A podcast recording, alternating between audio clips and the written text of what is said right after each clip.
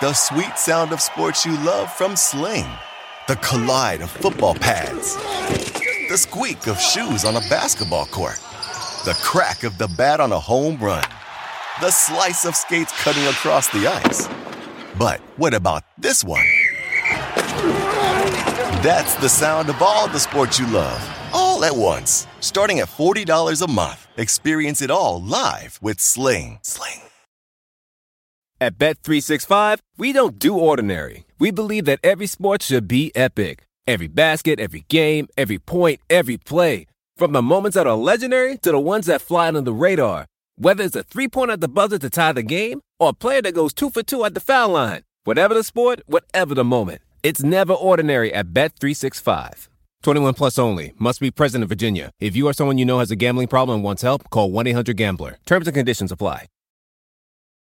Happy Monday, everyone. Coming here from beautiful Golden, British Columbia, just over the border from Alberta, pretty close to Jasper and Banff and Lake Louise, Canadian Glacier National Park uh, as well. Having an awesome time so far on this trip. Today is day 10 with me and my wife uh, on our road trip. If you're interested in following our journey, follow me on Instagram at Nate B. Duncan. But that's all I'll give you about our personal life. We know you're here for basketball day. It's been a while since we've talked now uh, because uh, we had Ben Taylor on last week. Uh, how was your trip to, this is the first time I've talked to you even since we've both been on the road. How was your trip to the wilds of Montana and Wyoming? Awesome. And uh, I mean, for me, Yellowstone was the standout. I had never been there before. And despite having been a lot of really cool places in North America, it really did stand out with the geothermal stuff and the animals and all that. So yeah, it was, it was fantastic. Gotta love the geothermal stuff. Uh, what was the best animal that you saw? Well, I got to see a bear jump into a pond, catch a fish, and then eat the fish. That was pretty. Oh, where was, was that? That was in Yellowstone, in the northeast section of Yellowstone. Was it like a specific place? You just like driving along the road and you saw it? Or? Just driving along the road, stopped to see there was a group of bison, you know, somewhat nearby, and then and then the bear just we were just tracking the bear, saw it jump in the water, catch the fish, and eat the fish. It was amazing. Of all the national parks I've been to, I've never seen a bear. Uh, probably good at least. To, Have you been to Denali? No, I've never been to Alaska. It's the one state okay. I've never yeah, been to. I, I saw a bunch of bears there years ago. Yeah, I've been to 49 of the 50 states. And I think after this trip, I will have been to every Canadian province except Yukon and Northwest Territories. But all right, I promise no more boring trip talk. Maybe we could do a little of that at the end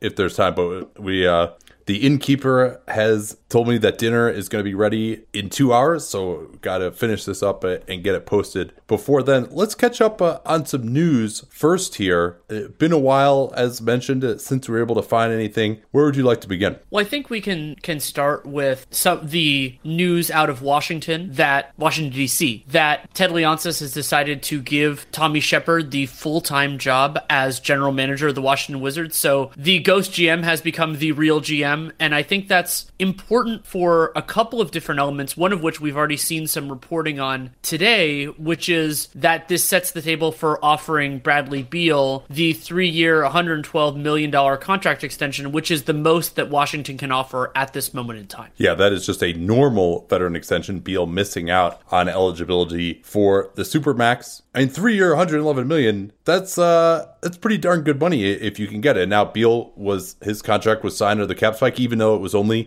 25% max. It had 8% raises. And so, I mean, that on a per year basis is certainly something he should very much be considering. But the discussion has been well, if he doesn't accept it, we're not going to trade him. Eh, I think I might look into trading him there. Now, they could just be saying that as well. He could very much just let them know that he doesn't want to be there through the trade deadline. They are going to suck this year, almost certainly. Uh, but I mean, I mean, that's the type of extension here, two years out now. Now, certainly he could get the Supermax next year. That would be a five year deal, almost 250 million he could get be eligible even for a normal veteran extension that would be four years at, well over $30 million a year as well. So it, it's not, there is some thought maybe that Beal would want to stay, but this is, I mean, two years out to lock in that kind of money is pretty darn good. And, you know, you could be eligible again for another veteran extension too, if you in fact want to be. I mean, the type of player who wants to be there, I think signs that extension. Uh, but, and his agent, Mark Bartelstein, is an excellent agent. Beal, you know, has been one of the more durable players in the NBA, but uh, has those stress reactions uh, in his past and certainly uh, got played a ton of minutes last year. We'll see whether they're going to put some more miles under, under his belt this year. I'm guessing they probably won't because they're making some other changes here as well. It seems like it's going to be far more of a collaborative process under Tommy Sheppard. Now, how much of that collaboration will involve Leonsis and all of these guys that they hired really going to him? Sheppard is supposed to have the final say. We will see about that. Uh, you know, Leonsis said in, in some comments, I mean, I do appreciate uh, how willing to talk he is uh, at times, but he's basically making it, it look like, well, you know, it could be more collaborative with him involved because he said, hey, I don't, you know, do I get more involved or am I supposed to stay out of it? You know, I think that's, that's a very difficult calculation for an owner because you know, you've been very involved in your previous businesses. Presumably that's how you got all your money to begin with, but you don't really know basketball. But then you also hire someone like Ernie Grunfeld. And if you trust him, and supposedly the process under Grunfeld was not very collaborative, Grunfeld would just take all the information, make the decision, and Leonsis really had no way of evaluating the process. That's something that Fred Katz was talking about today. So, you know, is, is it bad that Leonsis is going to be more involved? Uh, or if he's not going to be more involved, you know, it's, uh, it's really interesting to think about that. And then uh, some of those hires, Sashi Brown, who football fans know him as the guy in charge in Cleveland when they kind of brought Hinkie style tanking to the NFL. Although I, I, do think that that is a little bit too harsh uh, on Hinkie to just paint it with that broad of a brush. Uh, John Thompson III will be brought in to head what looks like a new department in athlete development. They've got Brett Greenberg now promoted to assistant GM. He was previously more involved,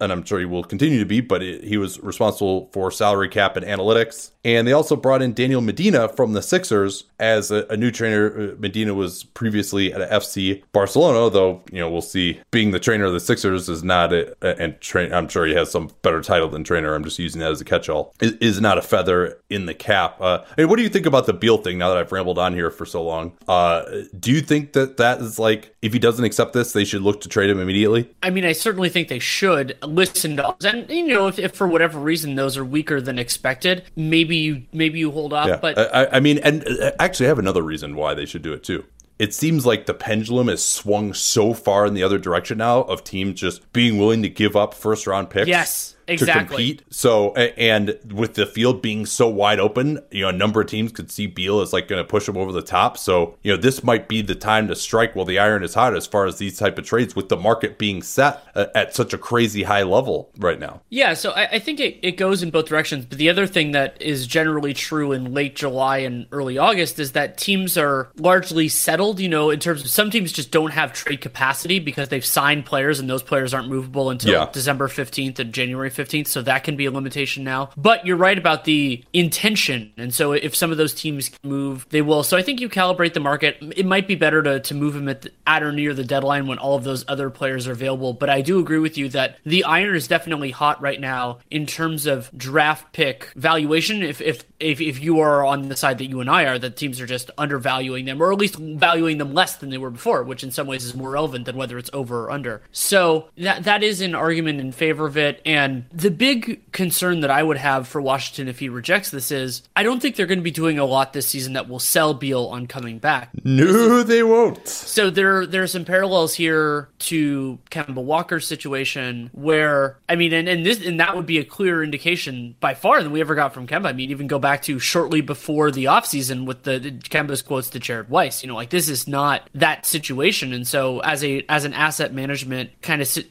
circumstance, I think that they should more seriously consider it. But again, it, it does depend on the assets. And it could even be a circumstance where they discuss something with the team. It would have to be the framework because it wouldn't be binding. And then say, that's a good enough offer that we're willing to revisit it in February, maybe, let's say like early February, late January. And a consideration there, the kind of the last, the last point I want to make on this is that like, the Lakers have seemed like an intuitive Beal fit for a while, but they're, they're so asset poor right now. I don't think they can really do it. So it's going to be interesting to see who thinks that Beal pushes them over the top. And I'm sure there yeah, Houston was way. another one. They just traded for Russell Westbrook. They they don't have a ton left in the coffers either. Right. Yeah, it's a great point. And and Miami has been rumored before, but Miami doesn't really have their yeah. their asset poor as well. That's so. that's the one that's being talked about the most right now. But and Miami has the hard cap issues too. So that's one where maybe it does have to wait because they just don't have the salary to trade right now. Right. Right. So yeah, we'll, we'll keep an eye on it, and uh, uh, it's another one of those those circumstances where it'd be great if we could ever hear the offers, but we're not going to. So instead, we can move on.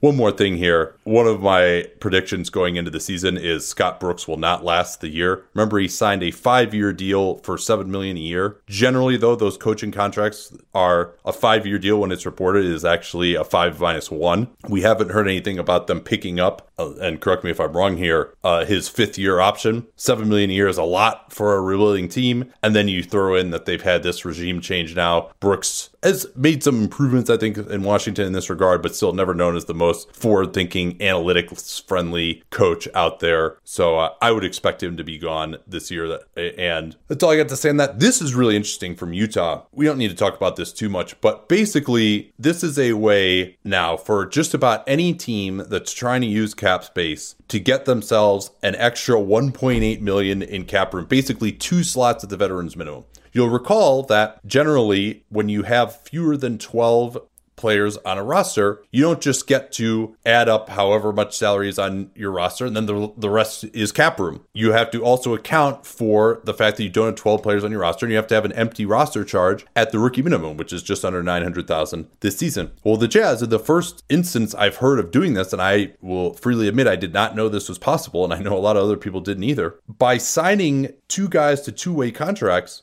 those count as guys on the roster. And so two way contracts don't count on your books, but because they count as guys on the roster, then you don't have those empty roster charges. So anytime you get to you know, nine players, 10 players, sign a couple of two way guys. Hey, you can even just throw them $50,000 guaranteed if you want and then waive them right afterwards and you can get an extra 1.8 million in cap room that's what the jazz the jazz were able to do so really smart management by them maybe other teams have done it in the past and it just slipped by in some of the machinations but uh you know i, I thought that was pretty cool um where do you want to go next? Well i'll note that that was cool but i also think that the, the league should you know it'll probably wait until the next cba i think Yeah. they should remedy that Yeah, take it's, advantage it's way, it's between way now too and- big a loophole. Yeah take advantage between now and 2021 while you can. Uh should we go to rich paulapalooza yes yeah i think we can So we talked on the last time you and I talked about Marcus Morris's situation where he spurned the Spurs to go to the Knicks on a less lucrative overall, but significantly more lucrative single year contract. And that was opened up by the Reggie Bullock thing. And it, then there's been subsequent reporting. So Marcus Morris fired Rich Paul as his agent. However, Yeah, well, it- it's it's been termed also as a mutual parting the ways. Yes, sure. and with with the news that Rich Paul supposedly wanted him to honor that commitment to San Antonio, I mean, I think as an agent, you kind of have to. That we saw, I think Dan Fegan did that with DeAndre Jordan, or DeAndre Jordan was going to leave anyway. We saw Pelinka do that with Carlos Boozer when he reneged on that agreement with the Cavaliers to get let out of his contract, uh, and then signed a huge offer sheet with the Jazz back in 2004. So I, I, I, would guess it probably is a mutual parting of the ways if you really look at it. Yeah, and it, it makes sense from from both sides to to do it that way because you don't want the contamination of that sort of thing on, on the agent, and then it, it can be the player's decision, and the contract's already signed, so I mean you can can go through it from there. And so the reporting that's out there right now is that the like so basically Morris, he, Rich Paul was not involved in him breaking the verbal agreement. Morris was hoping to get a big deal with the Clippers, but the Clippers didn't have the capacity once Kawhi Leonard became like basically once once he was on the table, which he pretty much was the whole time. They ended up going for Mo Harkless instead. Yeah, and to be clear, there Morris supposedly was offered, I think, forty million over three years, basically the cap space that ended up going to Mo Harkless in that trade, and he did not take that. He wanted forty million over two years, uh, and that's why he turned down the Clippers, and obviously ended up with a far worse deal. And again, uh, supposedly Morris made that decision, not Paul, and I think that was uh, Mark Berman who uh, first reported that. And then there was also a rumor. uh, This is we should probably walk back a little bit and defend Rich Paul because you know we're saying oh he screwed over the Spurs and it's looking like actually no that was that was Morris and then also Trey Lyles who's now signed with the Spurs is also a, a Paul client. So I think Paul tried to make them whole a little bit there. Uh, there was also a rumor apparently that Rich Paul told Morris uh, or did not tell Morris about the Clippers offer, uh, but because they Paul didn't want Morris going to the Clippers because you know he has the tie-in with LeBron James and Lakers, but that apparently uh, was false. So now they've parted ways. Sorry, sorry to uh, I just had that in my head really well, so uh, No, that, that, wa- wanted that- to finish it up. Well, and, and let's let's connect it with the the other Rich Paul thing that so Trey Lyles, another another Klutch client, signed in not for the entirety of what Marcus Morris would have was committed to previously getting, but two years, eleven million. Second year, mostly non-guaranteed, and I, I I'm not as enthused about Lyles being there as Morris. I've or you know, or Davis Bertans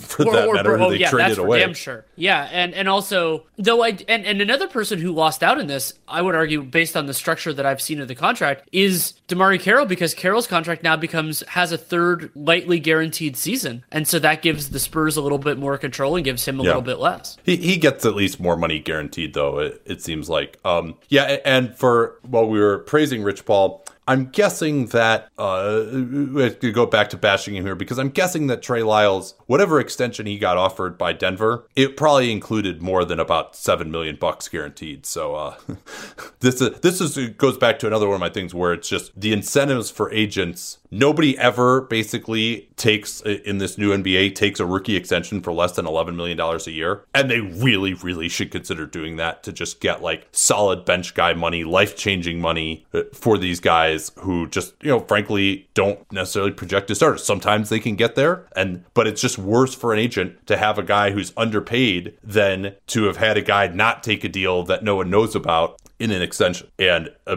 uh, but you know, Lyles probably could have gotten a lot more money in an extension. I think a lot of these guys probably could have. Who knows what the Wizards offered Kelly Oubre? But I'm guessing you know now Oubre can get back in the market. He's making 50 million a year. They probably didn't offer him 15 million a year in an extension. But I mean, there's a lot of these uh, that come up that way. Um, all right, let's uh, let's do some quick hitters here. Well, we can do a quick hitter in San Antonio. They have hired a new assistant coach, and it's a name that will be familiar, Tim Duncan. We're we're gonna have to see what his role is on the Spurs, and I'm well, well, he's going to be like a full assistant. It's not yeah. player development. He's going to be it's like sitting on the bench, on the bench, and, and, so that leads to the questions about you know with all with a lot of talented players of what does he want to do in his post playing career. And I've wondered for a long time what the succession plan in San Antonio is because we've seen a lot of talented assistants go elsewhere. Yeah. You know, Borrego and everything else, and yeah, I'm not Ime, saying Ime it's Udoka this. and Messina. Those guys are both gone. Those are like the top two assistants in San Antonio last year. Right. So I, I don't know anything, but this could be an indication of where that might be going if that's what Tim Duncan wants. And I we have no idea. I mean, being a head coach and being an assistant are very different workloads, and maybe that's not what he wants. But it's it's going to be exciting to see him on the bench. That's for damn sure. Kosta Koufos, who looked like he might have been a, a decent backup center option for some teams. I mean, he's kind of been mired as just you know not really part of the plan in Sacramento. I think he's still a decent enough defensive big, but we just, you know, we haven't really seen him playing at a high level in so long. He is now no longer available as a free agent. He's going to go play in Europe for uh, CSKA Moscow. Two years, six million is what that was reported as. Uh, the Sun signed Cheick Diallo to a two year deal. Terms were not disclosed, means it's probably a minimum. Guessing it might have some kind of non guarantee uh, on that second year. Uh, Diallo giving uh, the Suns a little more ammo at, uh, at backup center, although they still, of course, have Aron Baynes. He's a, a decent flyer. I think he can provide some decent minutes as kind of a speed uh, backup center there. Um, in Philly, Ben Simmons did agree to that max extension. He will not have a player option, did get a 15% trade bonus, and he's got the stair stepped increase in the percentages you'll recall that if you make certain generally accepted league honors, like in this case, third through first team All NBA, you can get up to 30% of the salary cap. They negotiated it so that if he makes third team, it's going to be like 27%, second team, 28%, and 30% if he makes first team, something like that. So, uh, pretty, it looks like a little bit better deal for Simmons than what Joel Embiid got there. Yeah, especially because, and this is not a surprise, that it doesn't have some of the injury protections, but we talked at length when that contract was reported about how those were unlikely to affect things and it looks like for right now like that's going to be the case in Philadelphia. Can move to Oklahoma City per Woj. It looks as of right now that Chris Paul and the Thunder are going to start the season together, and this gets into a, a thing that I think is a, a, really a proper decision from Presti, depending on really where the line is, and that's they don't want to basically use a lot of capital to dump Chris Paul's contract, and there is and and if people see him as a negative value, I, I do as well, then the opportunity cost for the Thunder other than maybe becoming a worse contract or everything like you know it, it, it doesn't really affect them that much it, other than you know potentially weakening their draft pick because Chris Paul's a capable player can make them make can make them better. So you don't need to rush that step in the process. Now if somebody makes if overvalues Chris Paul and gives you a good offer then uh, by all means take it. But I do like the idea of just not not rushing the salary dump because a lot of teams just try to get from A to B a little bit too quickly. Yeah, we may see again more stuff open up for Paul when a some of these contracts that were signed this year become apparent as being really bad contracts, and then maybe hey, Chris Paul uh, with two years left on his deal looks a lot better than the crappy guys that we signed this offseason, and so we would actually be willing to give up some draft compensation for Chris Paul to take have OKC take back some bad salary. OKC, I think, still uh, is in the tax, so they're gonna have to find a way to get out of that. Perhaps that would uh, such a deal would allow them to do that. Oh, I, I wonder yeah. if they have any draft picks that could be used to facilitate that. Yeah, well, but yeah, I mean, they're, they're they don't want to do that right, right now. I mean, of they're course. rebuilding, so it doesn't make sense. No, I, I, mean, I think you could just do a Paul trade. Uh, you know, me, there'll, there'll, be ways. They are they will not be in the tax year. I, I, can guarantee you that. Um, but one thing that the the whole Paul situation made clear to me is just if you take the money, and Chris Paul obviously was in a competitive situation at the time, so I'm not saying that. But if you get to the point where you're not worth your contract anymore, it seems like you're much more likely to get traded under those situations than if you are worth your contract. You know I mean, you're just team a team is that's trying to be competitive doesn't want you anymore, and you know you're a bad contract, you can just kind of get dumped. I mean, look at look how often all these sour 16s have gotten moved around, right? And now Chris Paul can still play, so he's not in that scenario. But that is something to consider. Where if you're just you're signing this long deal, and you know Chris Paul really wanted the that money from Houston, well, okay, now you you got your money, but you do not have as much control over your future. Well, and, and the the archetype of that is because it combines with the idea that no deal is ever untradeable forever. Is like the Rashard Lewis Gilbert Arenas trade years ago. Like both of those deals were were huge money and functionally untradeable for a while, but then eventually both those players ended up on different teams because they just wanted to change. In Milwaukee, it turns out that Wes Matthews' minimum deal is a one plus one. Well, no shit there. I mean, that's a great value for the Bucks already. So why not just give him the one plus one? And then Kyle Korver is joining up with the Bucks as well. You recall he was bought out by Phoenix after being traded there in the Josh Jackson salary dump as Phoenix was trying to create cap space. Uh, Korver actually probably could have helped Phoenix, but uh, they needed his 3.4 million dollar guarantee out of his 7 million to create the space for Ricky Rubio and Kelly Oubre's cap hold. So Korver as a free agent reunites with Mike Budenholzer. You know, I don't know how much I love the Korver deal just because, you know, he gets into the playoffs and it's tough to play him. Now, if there's any system that Korver can be passable in defensively, it's the Bucks and we did see the Bucks miss a, a lot of open jump shots at times uh, in the playoffs. So having that one guy that you can't leave at all is definitely helpful.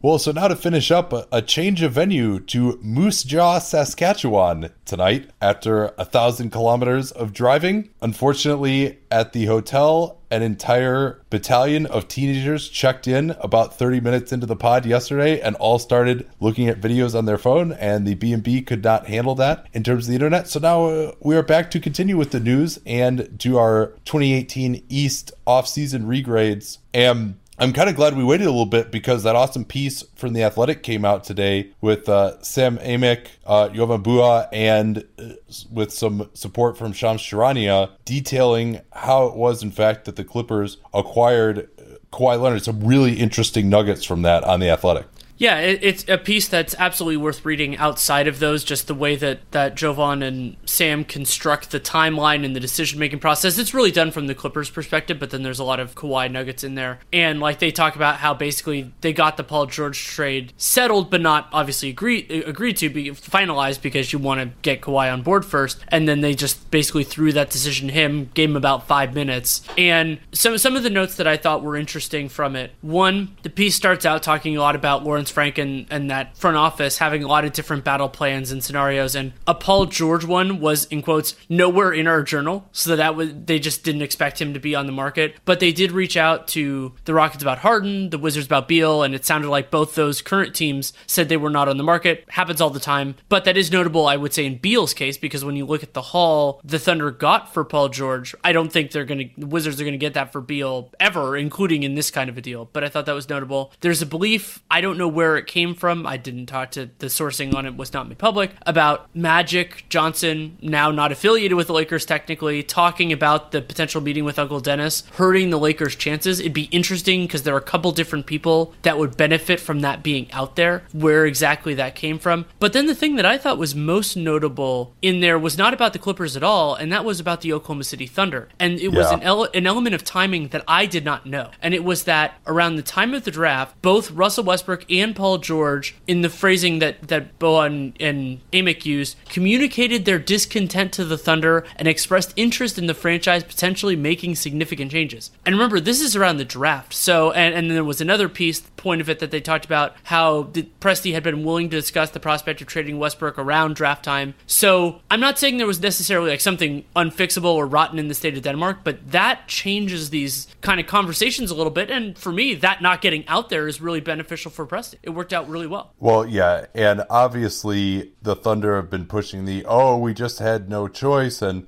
once Paul George wanted out, we didn't want to have someone with some discontent there. But to me, this also goes back to Sam Presti saying around the time of the draft an acknowledgement that their current level of spending might not be sustainable for them. And this uh, was one way out of it. And I thought it was also very interesting that there was some pushback on the idea that Kawhi was went so hard after Paul George recruiting him, and then oh, that's what made Paul George. He never would have left before Kawhi recruited him. And, you know, there was some talking there, but it seemed like that pushback maybe coming from Kawhi's side of, yeah, you know, I might have had a conversation with him, but I wasn't necessarily the driving force here. Uh, the quote was For the record, it should be stated that a source told Charania that it is not accurate that Leonard recruited George to demand a trade and come to the Clippers. So, a lot of interesting stuff there. And of course, the way that you can sign up for the athletic if of course you are not doing so already which you should. Uh, number one you're going to get all of danny's work there but number two you're going to get great reporting like this and the link to do so is theathletic.com slash capspace. Know slash capspace because we talk about it all the time here on the program to get 40% off a yearly subscription. A mere $2.99 per month with that yearly subscription when you subscribe at theathletic.com slash capspace. And everyone I know who works the athletic is a big believer that this format, a subscription format, allows them to do the best possible work without having to waste time on all the page views and clicks and just the stupid stuff that makes money for newspapers about, oh, you know, this guy has a bruised knee, he's going to sit out tonight's game. Now I have to do a post on this. The Athletic is all meaningful posts and no more so uh, than the article by Shams, Jovan, and Sam Amick. So really fantastic stuff with the Athletic. I highly encourage you guys to sign up. Great podcasts uh, with the Athletic as well that are behind their paywall. Um, so where do you want to go next here, Danny? Well, we might as well close out with the Clippers. One other brief note from the piece that the, the Clippers, and this should not be surprising, were originally targeting 2021, which happens to be the year that Giannis might become a free agent as as there. And then it kind of things opened up a little bit earlier with how everything broke, and also Kawhi really being on the open market pushed it. But then the other part, and this is something that you've been interested in for a while, is the these lawsuits that have been going on, and that led to uh, some information coming out through deposition. Yeah, more indication that James Dolan, who, of course, MSG now is involved with the Forum in Inglewood, where, of course, the Lakers used to play in the last century. It is now a concert venue. Uh, for those who don't recall, the allegation by MSG against the city of Inglewood is that MSG was induced to give up its lease on a parking lot nearby, which then is slated to become this Clippers' new arena. And of course, they would never have done that if they had known that that was going to be for an arena that was going to be competing directly with the Forum, which now is a concert venue.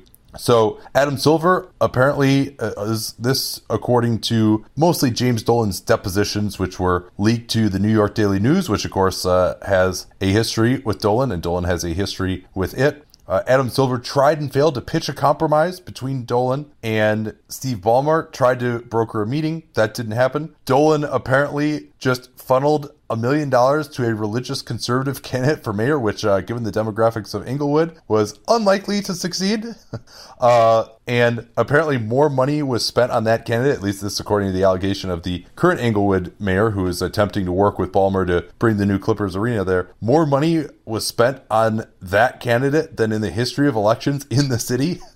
a guy who had no chance of winning, apparently. I think he got like 15% of the vote or something like that. Um, and they're trying to come up with a compromise here that the forum could receive a fee for any concerts that were booked at the new Clippers arena, and apparently James Dolan. I'm guessing Ballmer would be happy to compromise, right? Like he just wants to build the arena. He's made of money. I think this is a James Dolan digging his heels in the sand, and of course uh, the Lakers don't want the Clippers to get a new arena either and to be continue to be third in the pecking order for dates at Staples Center. Uh, any reaction to that at all, or, sh- or, should we move on?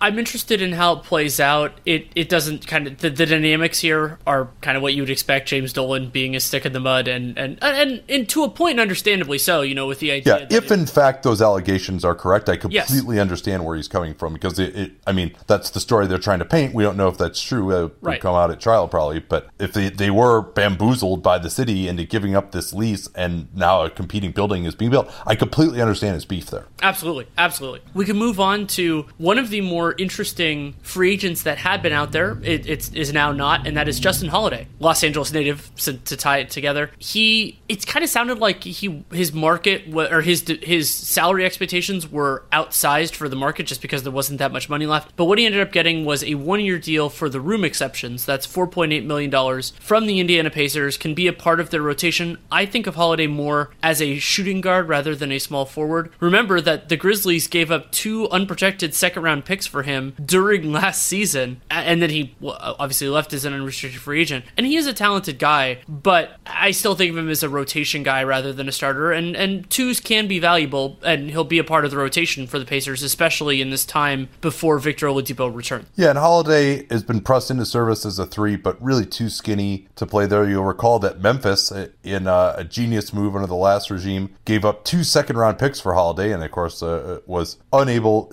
to retain him. He shot very poorly as a Grizzly uh, in his initial time there. It did not help with their playoff push. There's some thought maybe that he could return to Chicago, but they have a lot of mouths to feed on the wing there, and his brother uh, playing in Indiana apparently is what swung it. You know, Holiday, I think I'm of two minds of whether he could really be a playoff level rotation player. I mean, he can't dribble at all. I mentioned, you know, if he's really a two, you'd like to have that guy be able to dribble. His shot is really waxed and waned. I mean, when he hits shots, he can be a valuable player. He's solid defensively given his physical limitations. Um, so, you know, I think he's a guy who could be a solid backup wing, but not for sure. If and, and we don't really know whether his shot is going to fall in a given season or not. But there are certainly teams that, out there that could have used him, and the Pacers can use more reinforcements on the wing. Let's turn to Houston. Shams Charania reporting that the Rockets are not comfortable going deep into the luxury attacks to acquire Andre Iguodala in a potential sign and trade. And the mechanism to do that, of course, uh, would be acquiring Iguodala and signing and trading trading Iman Shumpert, who might be the best free agent wing still out there at this point, with enough salary to send to Memphis. It would probably be that Keith Bogans because it's got to be three years in a sign and trade, one year guaranteed, and then two years non-guaranteed. But he'd, ha- he'd, have to be 80% of Iguodala's salary, which is about 17 million, uh, to acquire him. Uh, with the Rockets uh, being in the tax or closer, I, I forget exactly where they are. They might be able to do it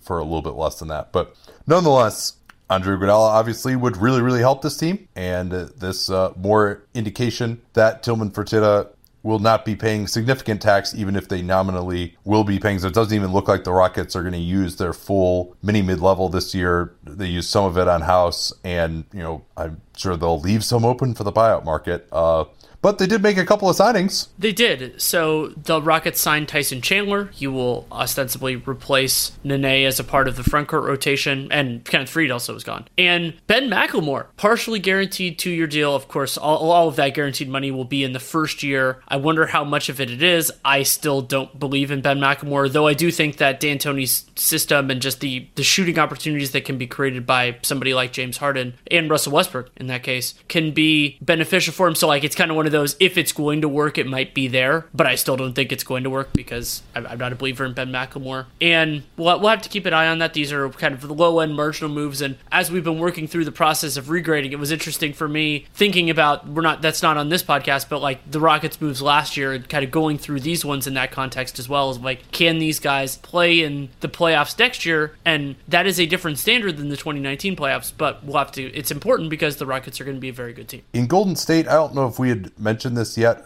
We were aghast that Glenn Robinson III was offered a two year deal at the minimum, which would have bumped his number against the apron up. But it turns out that is only a one year minimum, presumably because, in fact, that's all they could afford.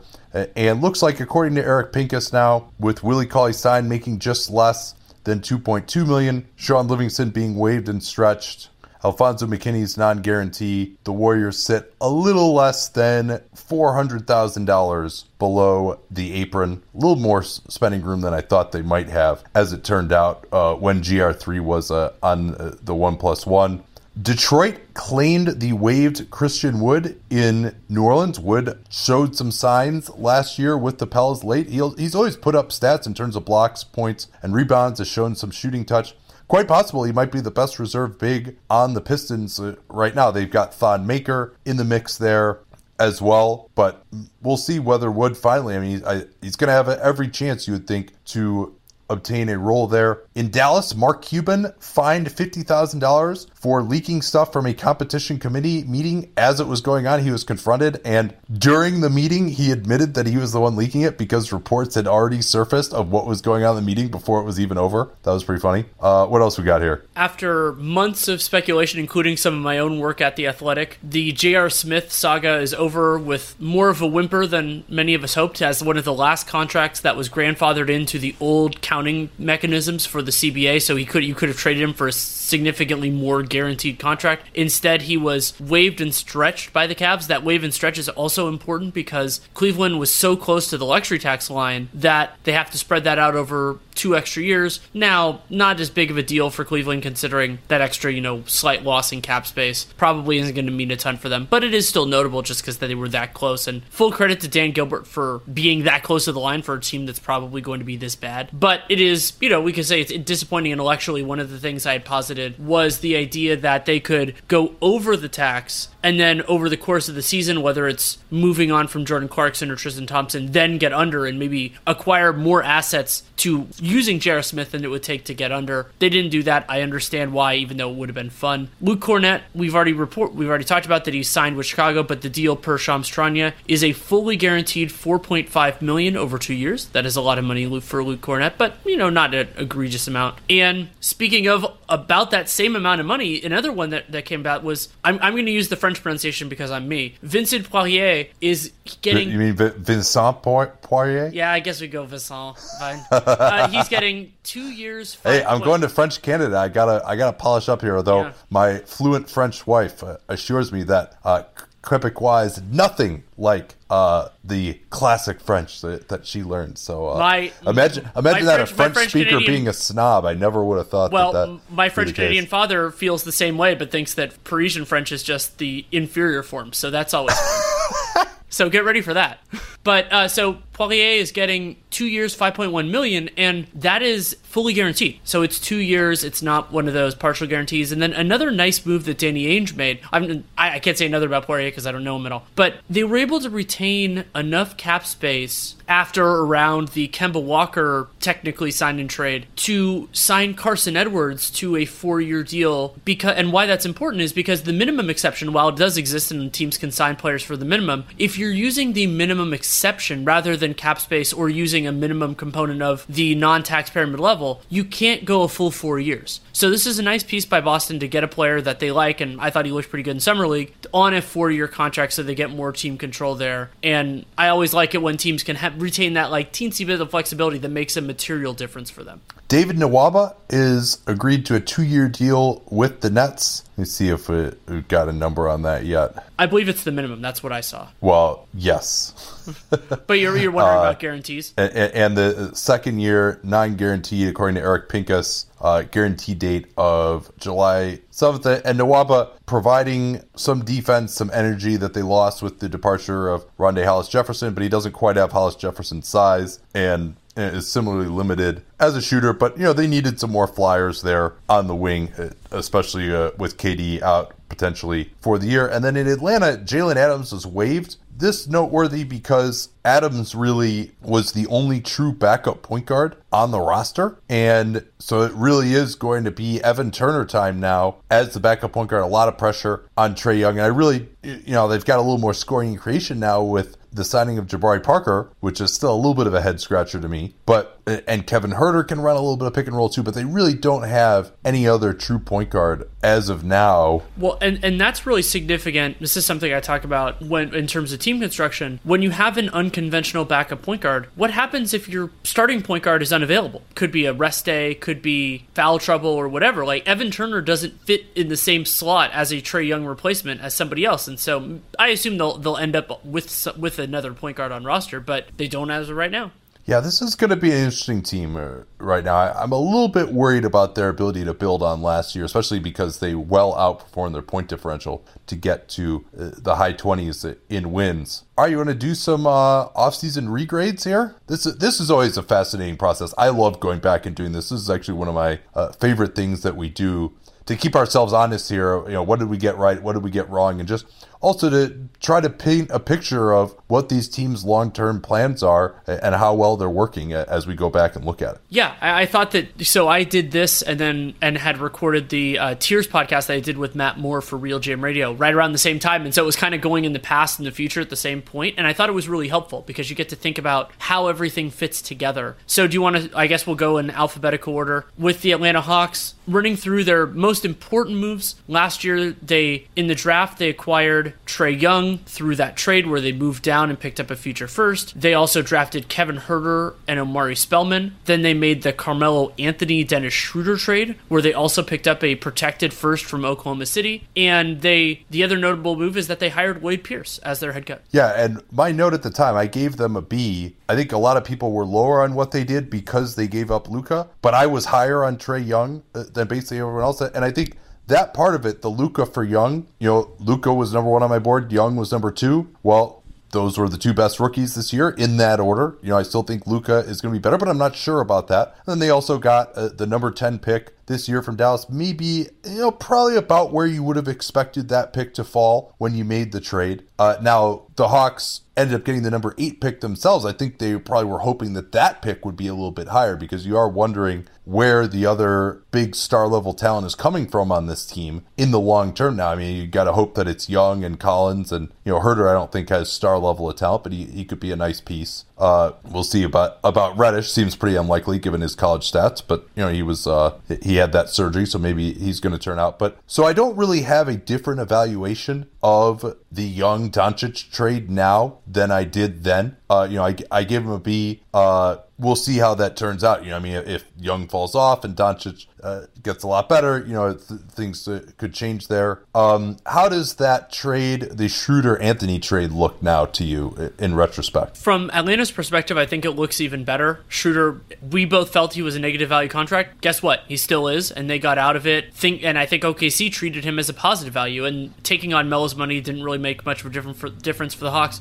I think it's less likely now that that pick is going to convey as a first. They'll probably yeah. end up getting seconds, but you know, it still it still was a worthwhile deal for them. And Spellman was a, a, pretty big mistake. That's actually one of the demerits on mine because he's he's already gone. You know, they traded him for Damian Jones, and disappointed to me. And Damian Jones is no great shakes. It's not like they moved him in a deal for a star or something like that. Yeah, that was that was a clear dump. Yes, Huerter is. I, I'm I'm somewhat ambivalent on him relative to the other players that were taken around him. I like Huerter. I like his shooting, but his defensive limitations playing alongside Trae Young are a genuine concern if this team is going to be really, really so. So you don't think that Huerter was a good pick at 19? No, I, I like I like him as a pick, but I, am not like effusive about it. You know, the, I'm because because of the potential. Like, can he start next to Trae Young? Because Young has been good enough that you think of him as a, a prism piece. That you you okay okay how does this guy fit next next to next to Trae Young. But Huerter, even if let's say that doesn't work, he's still a damn good offensive player and can, and can shoot and can be worst worst case scenario. And I don't I think he's better than this. He could end up being like a really valuable kind of complementary backup and then slide in slide in when it's not in high leverage situations that type of stuff. No, I like I like Kevin Huerter. Yeah, no, I, I mean, I, first of all, if you take someone who, with a pulse at 19, you're probably doing pretty well, especially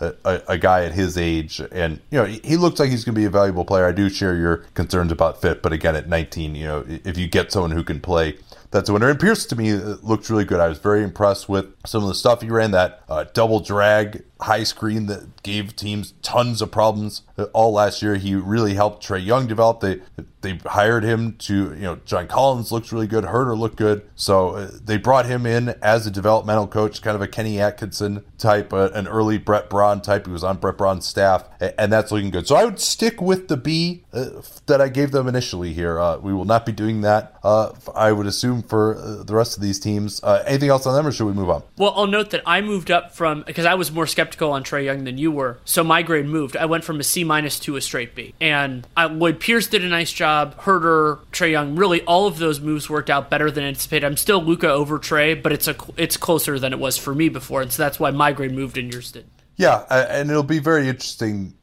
a lot of it will just be eye of the beholder. You know, if Trae Young becomes an all star and Luka Doncic becomes a superstar, should you not be grading with the B? I mean, I think you know. Uh, well, well so, we should probably actually talk about just like what our overall methodology is here too, for people who haven't listened to to to this of like how we even come up with these grades. Like, what's the criteria? Sure. So I, I think one of the most important parts for me is what did you what did you produce in terms of talent, assets, however it goes, relative to the resources that you had at the beginning. So coming out of it, coming out of an offseason with a couple of talented guys can look great if all you had was minimums and maybe a late first, but it looks a lot worse if you had the number one pick, the number ten pick, and forty five million in cap space. And so how you how a team did relative to their resources is very important, but also consistency of vision, whether it whether they uh, analyze things properly, whether they got pieces that fit with what they were with what they had and where they were going. All of those are exceedingly important to me. Yeah, uh, based on what was available, how much did this team improve its future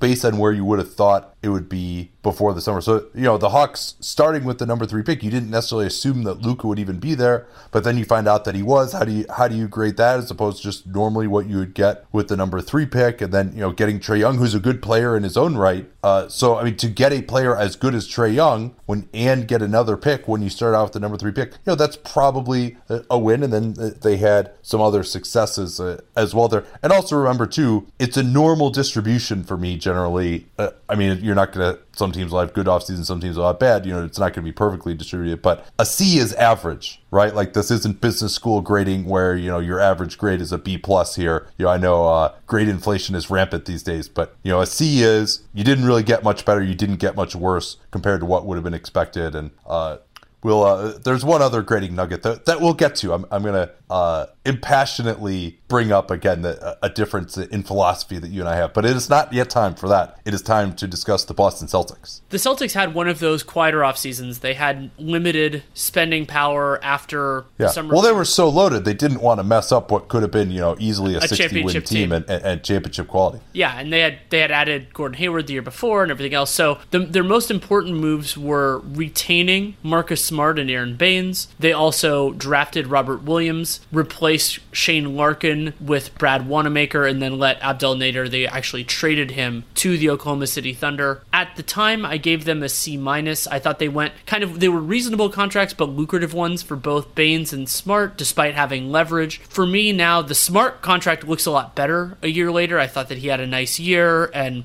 established himself as a as a, a more dynamic offensive player, and, and he's obviously great defensively. That's nothing new. And the Baynes deal looks a little worse than I expected. Remember that he was basically traded as dead salary in that deal with the Suns on draft night. So I thought that was yeah. a pretty a pretty clear reminder that giving him that player option really did have a consequence for the Celtics. Though you know what they created with that savings was a little bit more questionable. I guess it factored. Yeah, I, I mean, Baynes did help them. I think part oh, of the, yeah, uh, an underrated reason why they struggled was his injury issues during the season. So those two those two elements dealt with drafting Robert Williams is is important. I like Robert Williams more than the players taken immediately after him, but a little yeah, bit after that. He was the number 27 pick. 27, uh, yeah, and the yeah. 28 through 30 was just rough. Like those just that didn't turn out too well. But there were players in the early second like Jalen Brunson and Mitchell Robinson that have turned out well. And Mitchell Robinson was the big taken next So it is fair to compare those two. I think I like Robinson better, but Williams still has potential. I, I liked some of what I saw from him in summer league. So where I ended up with this, so I gave it a C minus before. I actually moved it up to a C because I think Marcus Smart did better, and because I don't think this offseason is why everything fell apart in Boston. That was a bunch of other factors, and it also to me wouldn't have been reasonable to make some bigger moves with the idea of fixing it because A, it was hard to identify what the problems were, and B, it's hard to figure out what those moves would have been. Like, it's not like they were going to trade Kyrie. Maybe they could have done something with Terry Rozier. I guess that's the most prominent thing Yeah, that they could. That's that they- why I moved them down from a C plus to a C uh, because they uh, the whole idea was, oh, we got a contender right now. We were saying back then, hey, they should really move Rozier while he's at the peak of his value, and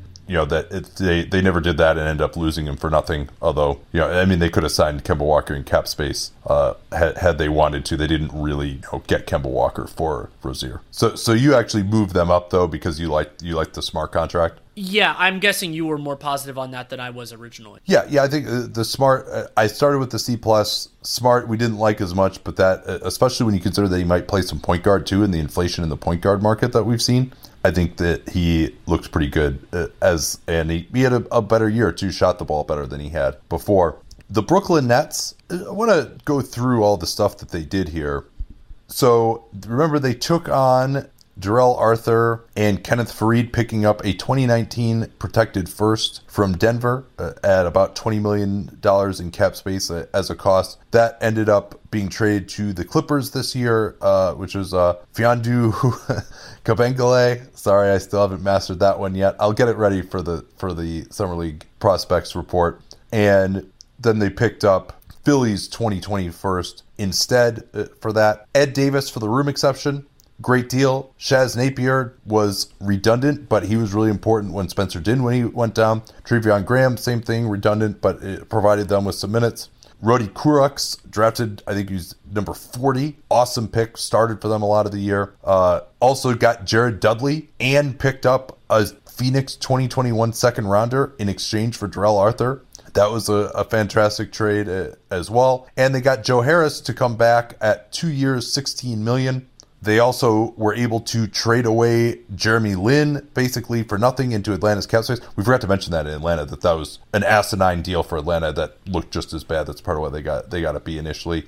And then there was also this heist of trading Timofey Mozgov, who you remember they'd taken on the previous years the price for getting D'Angelo Russell. Mozgov still has, and he actually just got stretched by the Magic. He still had, I think, 17 million for this year. Oh, hey, did they do something with their cap space this year uh, with that 17 million? They trade him for Dwight Howard for the price of two seconds. They were able to get Howard to take a buyout of $5 million less and also pay $5 million in cash to Charlotte and basically get that obligation completely off their books for only 2 million more last year and then have to pay nothing this year. So to give up 2 seconds to basically save 16 million in cap space well that opens up their machinations for this summer with Kyrie and KD and they did all the, these great things to get themselves competitive enough to actually make the playoffs and be an attractive destination for Kyrie and KD and DeAndre Jordan to begin with. So just an unbelievable job overall. Sorry, I, I, I rambled on there for a while, but it really was just outstanding. I'd given them an A originally. I'm increasing that to an A plus. I don't give A pluses, but it's a straight A. It's a fantastic offseason that, and, and it's amazing that to, that we did that despite them. I mean, to to this point, and we'll have to see where it goes from here. And you don't uh, evaluate them on their first year, but Musa's has been a nothing as a first round pick. Like that was one of the big things that they had. And Yeah, Musa I mean, he was hurt. number 29, so Yeah. you're not expecting big stuff in his Sure, He, he had an okay year in the G League. He was pretty young. Yeah, he was fine. He was fine, and, and you want to give him time. But th- that's why it's amazing, you know, when you consider the resources they had. And I mean, turning Lin into space and then using that space to get the first from the, the Nuggets and then everything that cycled through from there. Also, turning Arthur, who was a, a nothing in that Nuggets trade, into Jared Dudley, who was a big positive for them this year, is huge. And Kurucs was an immensely successful second round pick. And this is this is a straight A, and it would have been even if this 2019 offseason had had worked out less well for them, but that made it an even clearer call. And it's it's incredible. The Dwight Howard part of this, I think, is, is truly incredible. That and and that comes in with Yeah. actually the next team that we'll talk about as Oh, yeah. well because I mean they basically the the price that they paid to get out of 2019 money when you consider where everything went after that is incredible. Yeah, last thing on them. My only concern with their moves was that they were going to be too good this year and you didn't know where their star talent was going to come from.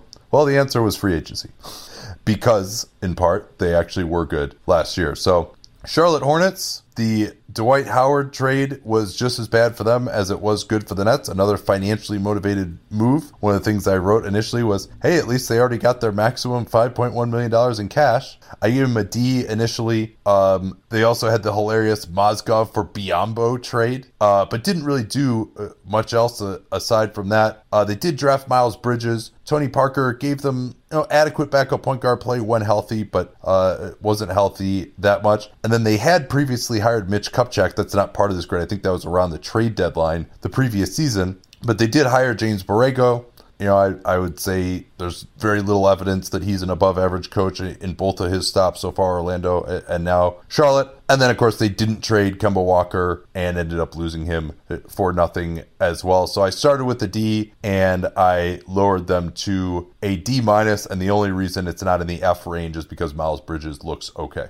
Oh, it's, Although it's they could have still drafted Shai Gilgeous Alexander right there too, who looks a lot better. that's a part of why it's an F for me. It's a, uh, the the biggest reason why it's an F is the Kemba Walker element of this. That they, you know, what they got out of that last year of Kemba Walker. When at that juncture, you know, in June and July of 2018, we knew the Hornets weren't going to be competitive. They could make the playoffs, like, and I, you know, they could have made the playoffs last year, but getting the yeah, seven or everyone. eight seed. uh, Michael Jordan, the most insanely competitive player in NBA history, seems to have a little bit different definition of the word competitive as an owner than you and I do. Yes, that would be very true. And so that's it. That's the biggest component of the grade to me. And it's not just because Kemba Walker left, though that doesn't help, but because things went well for Walker and then it still wasn't nearly enough. And then Bridges over Shai. I'm not as big a believer in Gilgeous Alexander as some, but I still like him a lot better than Miles Bridges. And Bridges not a scrub or anything like that, but I just I I, I still have to see exactly what his role is on a successful team. Shai, that's clear to see partially because he got to play on one as a member of the Clippers. The Dwight Mozgov Biyombo thing, you know, I think it wor- I think it looks best for the Nets and worst for the Magic, but it doesn't look that much better for the Hornets. And when you consider that they they're the team that started it with Dwight Howard, who had the best contract and then ended up giving up so much to join the Washington Wizards, why couldn't he have just done that in Charlotte and then saved them that money? And I don't know what Charlotte would have done with it, but get Five that. point one million dollars in cash. Yeah. I mean they did get the two seconds, but yeah, I mean for for getting off of that much bad salary, two seconds is just it, it's not worth. Like there's no way that Mozgov could have been traded this offseason for only two seconds, right? Right. I mean, we saw what the price ended up being for a lot of these guys. Uh, you know, Allen Crabbe, even uh, Iguodala, even guys who can play more than uh, than Mozgov could. Um, uh, uh, I think I think that's all we need on them, unless you're you you had any other major points to make. No, that's it on them. So we can go to the Chicago Bulls.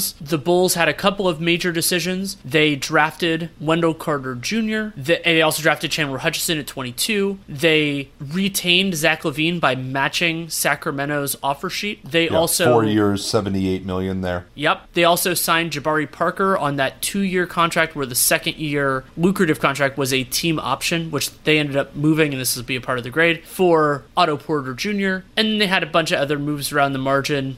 Antonius Cleveland, retaining Blakeney and Arcidiacono, both of whom are under contract for the 1920 season as well, which is interesting. And at the time, I gave Chicago a C plus because they I was more positive on Wendell Carter. Remember, he looked great in summer league last year, and we that summer league had occurred before we did Yeah, the so offseason do you feel you feel that Carter was below expectations last year? well, he was hurt, so I, I think that he. w- Yeah. Well, well, dur- May- I mean, assume he just completes the year at about the level he was playing so far. I think he was about at. I think he was about at expectations, but maybe I raised my expectations after summer league, and so he. I don't think he maybe met that elevation, but he was he was solid. I, I, had, I had no opposition to, to how he played, and especially because the two guys drafted right after him were Sexton and Knox, and I, I like Carter better than both those guys. But you know, Yeah, they I, I'm not sure really. I mean, unless you were going to go down to Shai Gilgeous Alexander, who would would have actually filled a, a need for the Bulls, um, you know, or Michael Porter Jr. or maybe Miles Bridges. I mean, those you know Carter I think was a fine pick there, and, and Yeah, absolutely. one. So, I, so I, you know, I think, uh, you know, that I would give that pick a B. You know, oh, Yeah, just that one that's, move. I'm and that's totally the fine with biggest that. thing they did. And I think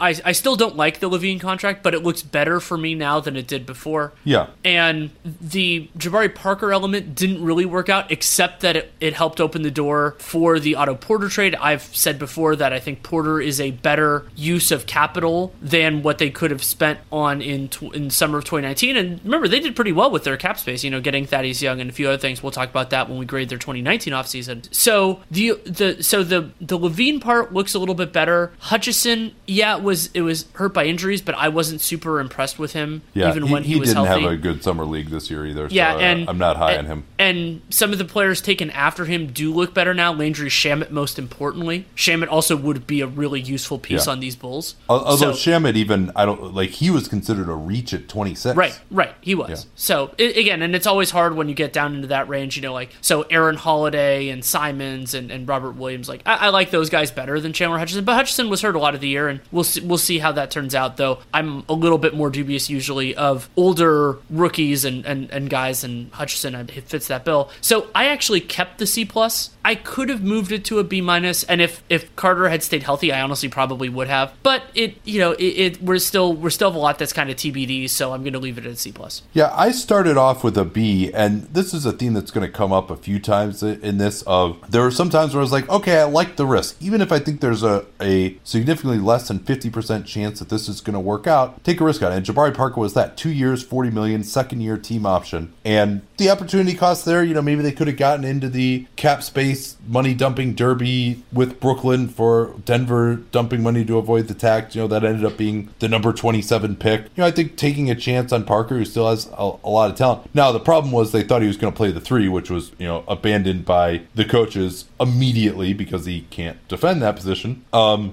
they also retained Fred Hoiberg, who clearly was on very thin ice going into the season, and they ended up firing him. But you know they had such significant injuries; it's hard to say they learned anything about Hoiberg when they fired him. Now Jim Boylan, starting as an interim, they probably got him on a cheaper contract by doing that than uh, if they had just fired Hoiberg and brought Boylan in to just start the season. He would have demanded more money for that year. Uh, I don't think there was anything sinister there though, but just uh, you know something something to point out. Um, yeah, Hutchison doesn't look good. LaVine, I, I think looks, you know, he looks solid. I think it's unclear to me whether he could really exist as a defensive player, but you know, he looks like he could be, you know, a second option type of guy. Getting to the basket, he was very impressive. So I did lower them from a B to a B minus because Parker just didn't work out, and the idea of playing him at the three kind of doomed that. But you know, he was the salary fodder uh, for the Porter trade. The Cavaliers gave him a D initially. Collin Sexton drafted number eight. You know, I'd say that looks like a C pick to me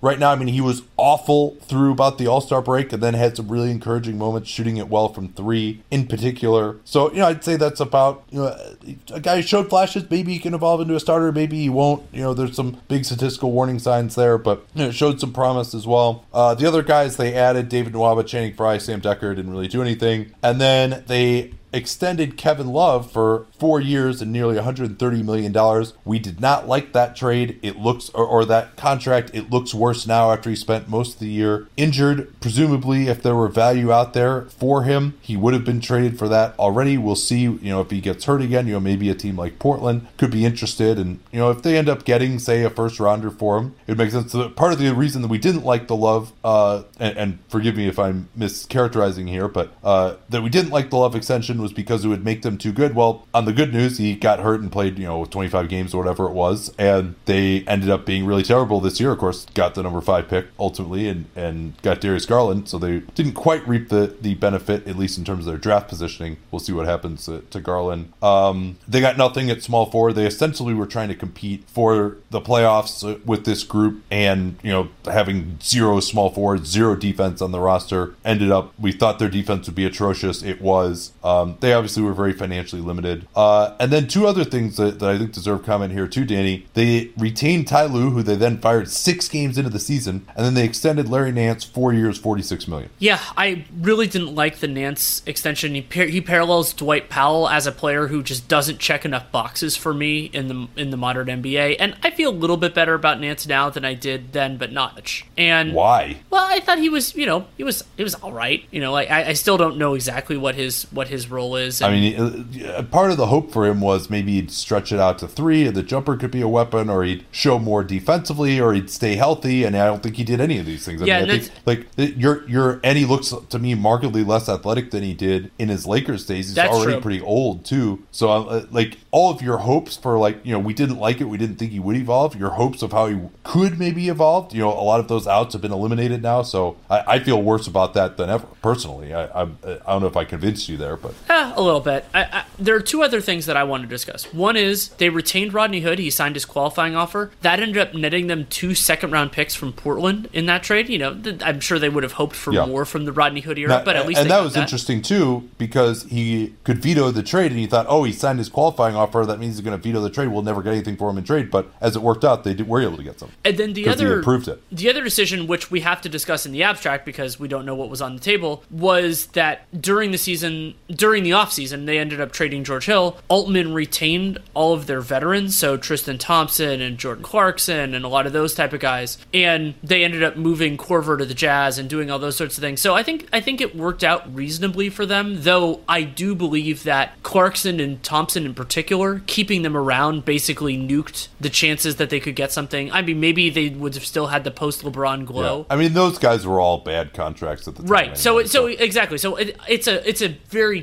teensy demerit for me, just because if they could have done it, it would have been great. But I don't think those offers were necessarily there. So Yeah. it's like you know, it's hard it's hard to prove a negative in this case. So didn't really want to do that. So I went from a D minus to a D, partially because I like Collin Sexton a little bit more than I did before. You know, like I, I don't know how much of what he did the last third of the year is repeatable, but that was still a much better Collin Sexton than the guy that I saw in high school or at Alabama. So I give them some credence there. And that's really about it because everything else was about what I expected. So yeah. Yeah, and, and if I didn't say I went from a D down to a D minus, I think my initial evaluation of Sexton might have been a little bit higher. But the fact that they also throw the Nance extension in there, which we didn't know about at the time, since that happened uh, close to the start of the season, and the, the immediate firing of Lue and Love's extension, you know, it's looking unlikely that he can be traded for positive value on that. We'll see, though. I'm not ruling that out. Uh, but so I moved him down to a D minus. The Pistons don't need to spend a ton of time on them. Limited additions. Glenn Robinson III on a two minus one for eight million dollars didn't work out at all. He was really bad. Uh, they declined his team option. Bruce Brown in the second round looks like he can contribute at NBA level defensively. Had an okay summer league, getting to the basket and distributing. Uh, so he looks like he could be a rotation player. Getting him in the second round is good. Khyri Thomas, we'll see what happens with him. Uh, their other second rounder, Zaza, we didn't really like too much. At least I didn't for as your primary backup center, but he kept the ship afloat enough. Jose Calderon as a third point guard did not keep the ship uh, afloat. Um, and then uh, they also made a, a couple of hires that uh, deserve a little bit of a evaluation here. Right, and that's why I my grade moved a little bit. So the Pistons didn't have much flexibility, and the most important thing Detroit did in the offseason was hiring Dwayne Casey. And I don't know how to apportion credit for the season that Blake Griffin had, but I do think that Casey empowered Griffin more than I anticipated, and was you know the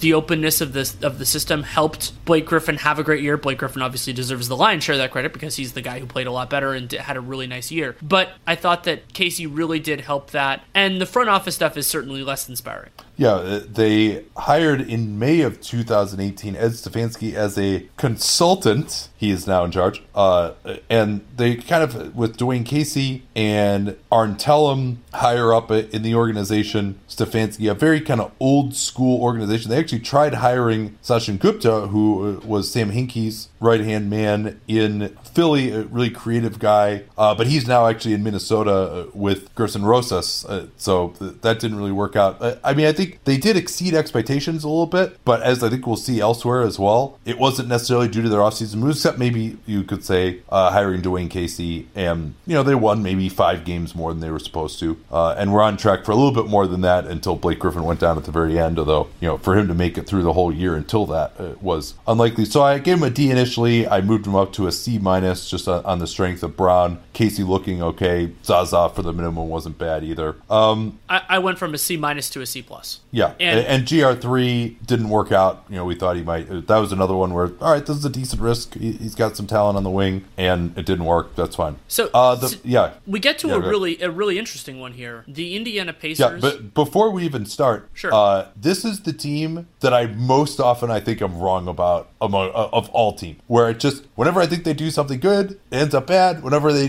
do something I think is bad, it ends up good. It's it's like it's remarkable. Okay, so I should let you talk about them first then, because that, that that seems like you're. It seems like you have a take on this then. Okay, so I gave him a C minus. I moved that up to a C plus. But you know, some of the things that I liked and didn't like, I didn't like that they guaranteed Bojan and Collison. I thought they sh- could have made maybe tried to make a splash in restricted free agency. Instead, Bojan has this unbelievable year, so good that he gets this massive offer from the Jazz that they didn't want to match. And Collison provided steady play uh, once again. Uh, they also extended Miles Turner, which I of course didn't like at the time, but then he had this huge breakout year and it was you know up there in all defensive team consideration at center. So that deal now looks like a total bargain. Thought Evans would be good. He was terrible, and he's now banned from the league uh, for two years. Uh, Aaron Holiday, they're comfortable with him being the primary backup point guard this year, so I think getting him at, at I think it was 23 is pretty good. Um, Doug McDermott at three for 22, we thought uh, uh was an overpay. It looks that way still. I think he went 0 for the entire playoffs. And they also uh, did moved on from Lance Stephenson, whom they could have uh, guaranteed for four million, and they just let him go. And I think that looked like a, a good move too. So holding on to Bojan, holding on to Collison, the Turner extension, those are the big reasons I'd move them up to a, a C plus uh, from a C minus. Um, but O'Quinn didn't really do anything, and uh, who they got for the room exception. Evans was a total bust. And you might say, hey, maybe they should have tried to get someone other than Evans on a longer term deal who could have contributed. I guess they tried that with It didn't really work out. But uh, and they were on path to make some noise in the playoffs uh, until Oladipo went down. So uh, yeah, C, started with the C minus last year. I, am at a C plus now, but flipping around on, on my opinion of a lot of the moves. I would have gone lower on just the moves. Like so, basically the moves that I analyzed as a C grade when we did this podcast before, I would lower that to about a D. I mean, Evans didn't work out. I still like Kyle O'Quinn. I'm continuing to be on that boat, but he just didn't he didn't do much for them because they ended up using Sabonis primarily as the backup five, and they didn't need O'Quinn as much as I thought they might. And Doug McDermott thought it was a bad contract. Still think it's a bad contract, but the Turner the Turner extension looks great. Four years, 72 million, which kicks in for the upcoming season. That boosts it up for me, and so I actually I had it as a C. I kept it as a C, largely on the strength of of Turner. And then something else, which I didn't factor too much into the grading, just marginally, is that Indiana keeping the powder dry. They were able to add talent through through that cap space this year. So like getting Malcolm Brogdon, they overpaid for him, but they did, and they actually ended up having to give a pick in well for for the ability to because Malcolm was a restricted free agent. But you know, so there there was some some soundness behind the idea of seeing what they could do in 2019. And as you said, McDermott and Collison, I think those guys played up to their their contracts. Though Collison is now retired. I mean, I, th- I thought he was a useful a useful part of their point guard rotation along with Cory Joseph. And moving on from GR3 was the right decision. Moving on from Lance was the right decision. Al Jefferson out of the league now. So and, and while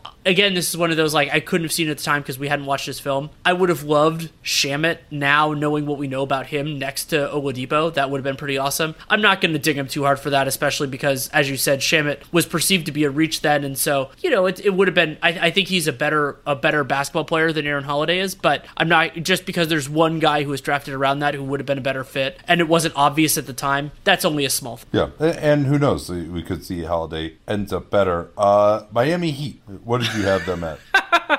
so Miami, for those who remember, had this really weird thing for a lot of last off season where not only had they not signed any other teams' free agents, but nobody had signed any of theirs. So that basically nothing had happened for them, and they ended up retaining Derrick Jones Jr. and re-signing Wayne Ellington on a, a, a one-year deal, which I actually was skeptical of because I thought that you know would have been good to, to lock him up, and I mean because he he ended up getting such a cheap price that if they could have gotten a second year, maybe that would have been would have been worth it. It ended up being that Ellington was marginalized and then shipped out as a part of that Tyler Johnson salary cap tax focused move. And Derrick Jones Jr. had a nice year. So eh, when we did this before, I gave them a B plus slash incomplete. I moved that down to a B minus just because they got less value out of Ellington, even though I thought his contract was totally fine. And they just had the, the Heat had so little to work with. Remember, they also didn't have their first round pick because of the Dragic trade. So They didn't have much to do, and I thought they did a, a fine job. So that's a B for me, B minus. I started them at a, at a C plus. I mean, bringing back Ellington, we thought that was a good move at the time. He ended up getting dumped basically as dead salary. Struggled with injuries in Miami. Bringing back Derrick Jones Jr. as you said was good. Dwyane Wade coming back at the minimum. He got to have his farewell tour. That's great. But I mean, this is a team that was just you know was set up and was very expensive to chase the eighth seed, and they didn't get the eighth seed. So their goal was to be a lower rung playoff team. They didn't achieve that uh, with the moves that they made. So I lowered that from a C plus to a, a D plus. They also extended Justice Winslow three years, thirty nine million. We'll see. That's up in the air right now. It's about the cheapest that anyone will ever extend for these days. As we well, talked and, about and it's worth mentioning the last year of that is non-guaranteed. Oh yeah, I forgot about that. Okay, yeah. So yeah, twenty six million guaranteed. That's not a ton. Um, and, and I think they would certainly believe that that's a good value. But uh, I'm a little bit more skeptical there. You know, I'd say that's like a C extension right now. Um, so you know that doesn't really affect my grade that much. But mostly I'm lowering them because this was a low ceiling off season that was designed to make the playoffs, and they didn't accomplish that goal. So the Milwaukee Bucks, uh, I gave them a D plus. I'm sure people are going absolutely nuts at that. Uh, the thinking at the time was, you know, remember a C is you didn't really get much better, and so from a personnel standpoint, they added Ersan Ilyasova on a contract that we didn't like, and he didn't have a great playoffs, and I, you know, I, I stand by that. I don't think that's a great contract. Would you agree with that? Yeah. That uh, Ilyasova wasn't a great contract at three years, 21 million uh, last year, non-guaranteed. Yeah, what I wrote was that he's a good basketball player, but an okay fit and a poor use of scarce resources. And I pretty much stand by that. And, you know, they had some tax concerns this year that they had to make some moves to get off the money, and his 7 million not being there uh, would have helped. So, you know, I think that wasn't great. I think they have the same season that they had last year, you know, with either paying him less. I don't know where his other offers were in that 2018 market. Um, and yes, I realize I'm putting uh, the cart before the horse here it, it- because there's some other big moves. Donte DiVincenzo didn't do anything this year. You know, looked a little bit better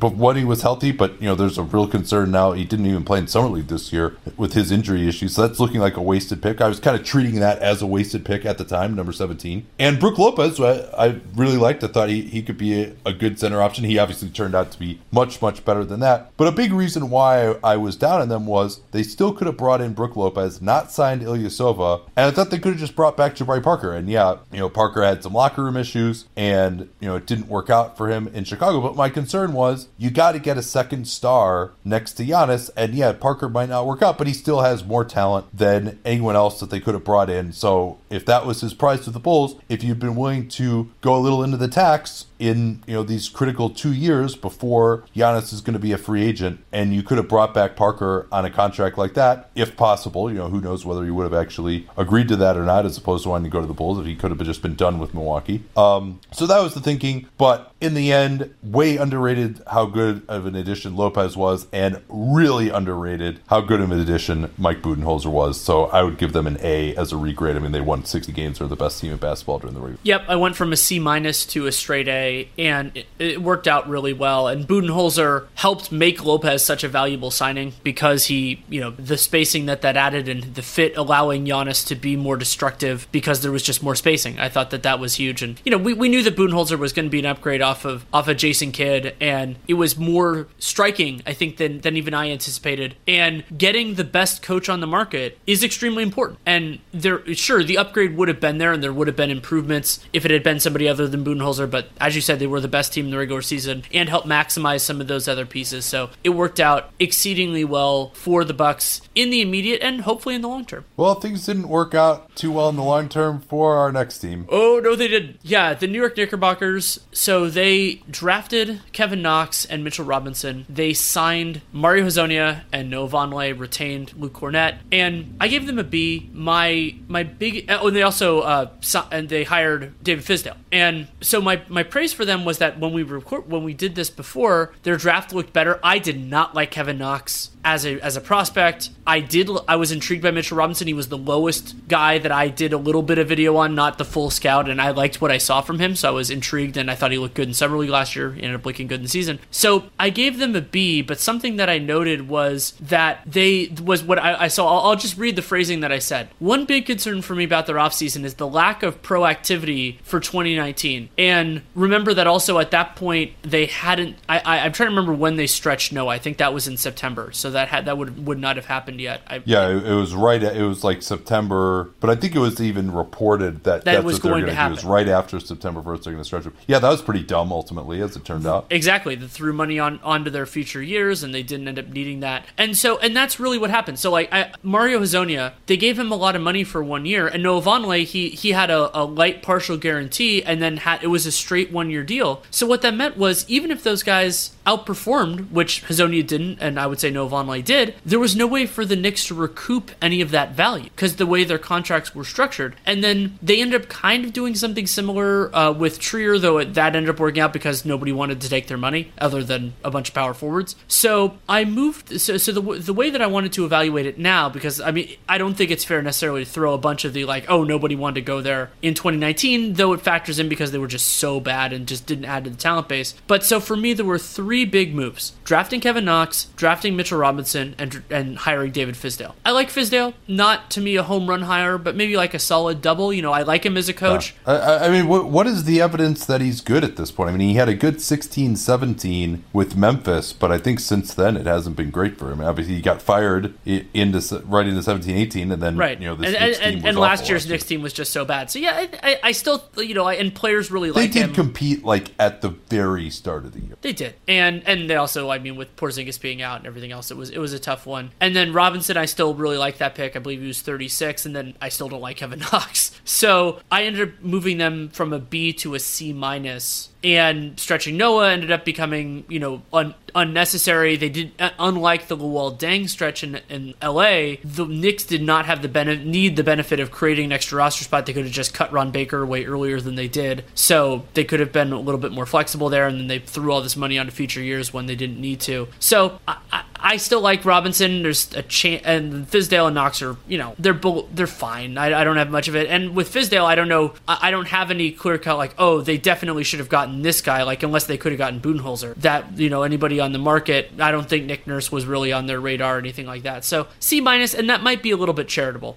Yeah, I went from a B minus to a D. I gave them praise for keeping the powder dry for 2019. As it turned out, they would have been better soaking that powder in gasoline after uh, what ended up happening uh, this offseason because, you know, they kept the powder dry to sign a bunch of. I mean, there's still flexibility with some of those contracts, but like the 8 million power forwards and uh, all that, it, it doesn't look too great. But hey, there's still the 2021 offseason. But then the other thing they did is they did not extend Kristaps Porzingis. They did not, again, in service of this 2019 plan in part, and ultimately in service of trading him, which if they had extended him, he would have been basically untradeable uh, due to base year compensation issues. But they didn't extend him. Would they have been better off doing that? I mean, it's possible still that even if they didn't get anyone good in free agency this year, you know, because remember a big part of that Porzingis trade was opening up space. They did still get Dennis Smith. They did still, who looks like he's going to be marginalized right now. They're talking about Elfrid Payton being given every chance to start. Um, and they still got those two first round picks they did get off of Hardaway and Lee. They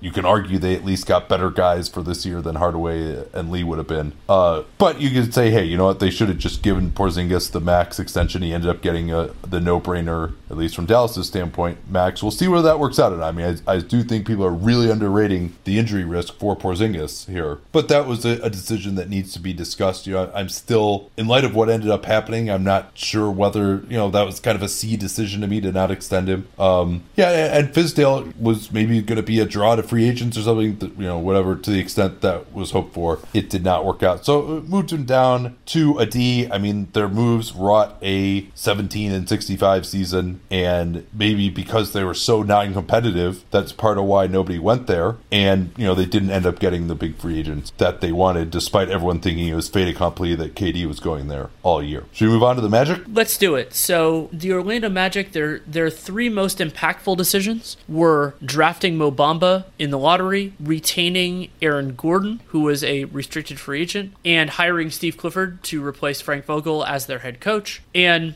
I would say two of those three worked out pretty well. Bamba, we're just going to have to see. He had a, a, rough, rough rookie year, but it's a young big man. I, am not willing to to throw it all out at this point. Gordon had a had a pretty nice year, and his I, I still love that his contract is descending. I think that really does help whether he is a member of the Magic long term or used as a trade asset. I think that works, and then I also think that Steve Clifford played a significant role, along with a lot of other factors, in Orlando exceeding expectations for the 18-19 season. Yeah, this is another one where uh, obviously they hired Clifford, and that really helped them. I mean, that's probably the big reason among these. You know, they retained Aaron Gordon, but it was going to be around that number as a restricted free agent. I think they got him on a good contract going forward. But if you want to assign credit for what happened this year, you know, those they're kind of always going to have him on the team. Uh, you know, and they did surprise. I, I give most of the credit for that for Clifford, but blowing it on Bamba, I mean, that's just really tough. Now, again, you could say, who are they supposed to get? Should they have gotten Wendell Carter? Maybe. You know, Shai Gilgeous-Alexander, that was a little early for him. You know, we weren't uh, like killing the Bamba pick at the time, even though I felt like Carter had a higher median outcome. Bamba maybe had more upside. People were talking about him having defensive player of the year upside. I didn't see that, but he did have the physical tools there. Uh, the other thing that I think they really made the playoffs in spite of was backup point guard was just a complete disaster. Now, what could they have done about that? Very little because you forget how bad last year's point guard class was. There really were no starters available, and two of the backups, Shaz Napier and Elfrid Payton, had just finished being unceremoniously dumped by the Magic in previous years and weren't realistically coming back. So unclear necessarily what they could have done to shore that up. They made the, the Grant trade. That was a flyer. T- turned out terribly. They ended up going Michael Carter Williams, who uh, ended up out producing him in uh,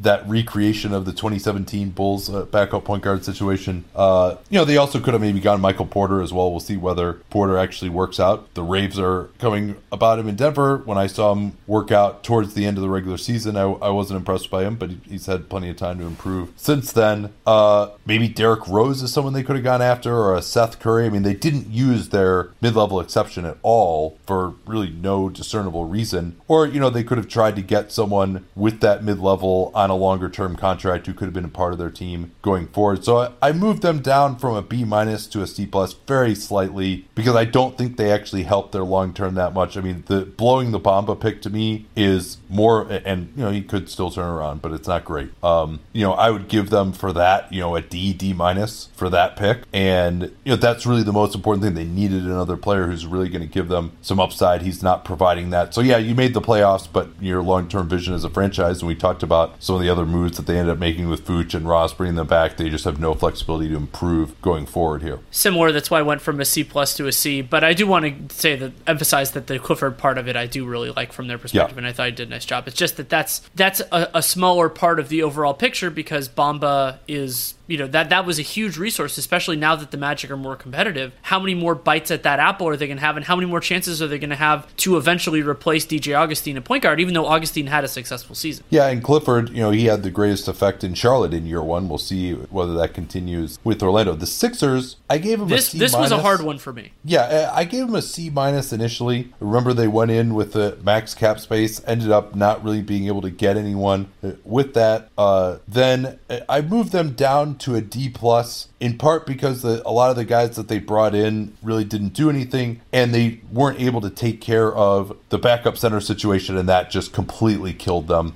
in the end in that series uh, against Toronto. And for well for reference here Danny, what did they actually do because that was like four iterations of the team ago. Yeah, it is worth going through. So the early jaw dropper for them was was after they drafted Mikal Bridges, who remember his mom worked for the organization. They traded him him. They moved from 10 to 16 and, and drafted Zhaire Smith and picked up that 2021 Miami first for their trouble. They took on Wilson Chandler's final year of his contract from the Denver Nuggets. They didn't get anything in return. They just took him on. They also had they added Mike Muscala. I thought they might have gotten a second. Maybe they one. got maybe they got some sort of second. Yeah. They they also they they acquired Mike Muscala and they I believe that was when they sent out TLC and Justin Anderson. They drafted Landry Shamet. They they uh, they and they acquired some future seconds for the picks that became Isaac Bonga and Khyri Thomas. They made both those trades and they drafted Shake Milton, who they signed to a two way and is now on a full contract with them. They also retained JJ Redick and Amir Johnson and lost Ersan, Richaun Holmes, the aforementioned TLC and Justin Anderson and Marco Belinelli, who remember Marco Belinelli was on on this team in the 2018 playoffs. Yeah, Redick for 12 million. You would have hoped that maybe they could have just got him for more years. Remember, their plan again was at this time was to go into 2019 free agency and be players again. Ultimately, they made the Tobias Harris trade. They made the Butler trade. Uh, they were in fact players in 2019 free agency, and part of that was that they were able to get off Redick. Although certainly, or I'm not get off him. He just signed with the Pelicans. Certainly, that would have been a tradable contract. Maybe they feared that it wouldn't be at that point in time for another year at 12 million. You imagine that he probably would have been willing to sign that. Uh, Landry Shamet was a fantastic pick. Getting that 2021 Miami pick helped them get Tobias Harris, even if we felt that they overpaid a little bit there. Uh, Wilson Chandler didn't really help him at all uh, and was injured for uh, a lot of it. So they did get some assets for the Harris trade in this offseason, and you know we'll see whether that whether he really ends up being that great to, to have him. Um, but their depth issues were just never solved in this offseason. They weren't, and again, when you look at the resources that were available, I mean, just you know punting 12 million on Wilson Chandler, I mean that's just really uh, pretty rough. And the backup center situation, Muscala didn't work out at all either. And so again, it's based on the resources that they had available with you know well over max cap space. Um, so I move him from a C minus down to a D plus. If they had been able to just fill out the roster a little bit more with some quality players, that would have helped them at, in the playoffs. I would have felt much differently. But you know to just create this depth problem, especially at backup center, that never was able to be solved, and you know clearly the failure to address those needs in the offseason led directly to their playoff exit. Right, and that, even even with all the crazy moves that they made. And so part of why I moved them down from a C plus to a C minus is that the two best things that Elton Brand did, in my opinion, last offseason are both don't involve their current team. You know, like they drafting Landry Shamet, he's gone now. And sure, having a better player there was a sweetener in the Tobias Harris trade. I still don't like the Tobias Harris trade. And then JJ Redick, reasonable contract, but he's gone now. And they didn't, you know, they got the benefit of having him on the team for last year, but it's not like they were able to trade him for an asset or anything like that. I still don't know how I feel about the Bridges for Smith and Miami pick deal because Bridges played a fair amount, but Zhaire Smith was just battled injuries and this allergy thing for a lot of the year. And then something else that was I I really enjoyed that I the way I write these is that I the the regrades is that I have all the old stuff because it, you know the things you remember when they're fresh. And it was one of the things that we had discussed was whether they could have gotten in the Kawhi Leonard derby. And this is a matter of kind of opinion and reporting, some of which we know. Like, so there was that thing that Zach Lowe had talked about about a year ago now that the Spurs would not engage the the Sixers unless either Ben Simmons or Joel Embiid was in the deal. Now, I you know, like how, how you feel about yeah. what happened with Kawhi Leonard and, and that sort of thing. But if it, first of all, if it could have involved just Fultz, that obviously would, would look a ton better now. But if it did involve those two guys, then you get get then it gets complicated because Kawhi Leonard is better than the players that they got, and if he could have re-signed, then that's a game changer that opens the door. So I, I didn't include that in my grade, but it was something I wanted to mention. All right, so now we get to the Toronto Raptors, and everyone knows what they did. They won the NBA championship. They got Kawhi Leonard. They brought back Fred Van VanVleet on a very good contract as well. I turned out to be pretty important. They got Danny Green. Danny, this is my impassioned plea to you to add A pluses to your grading system, if only for situations like this when you make a move that wins you the NBA championship. If not now, why can't you do it? Why? Because they don't exist.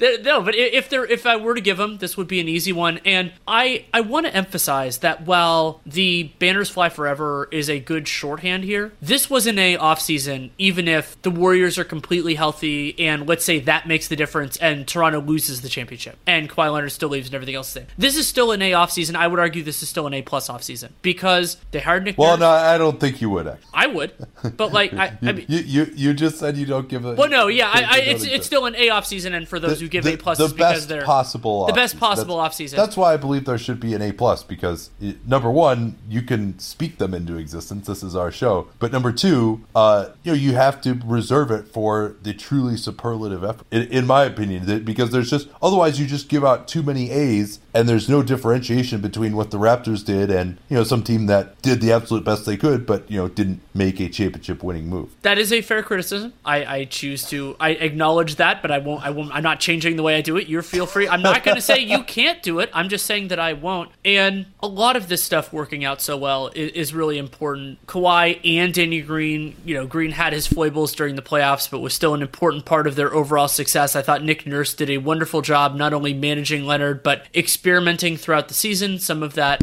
really bore fruit in the playoffs, including in the NBA Finals. And what they gave up for, yeah, Kawhi Leonard is gone now. He he and Danny Green will will have likely played their last game as a Raptor both now and forever. But even with that, even without the championship, it helped clarify their books. They got a lot better. It was a worthy gamble. You talked about that earlier on, and it.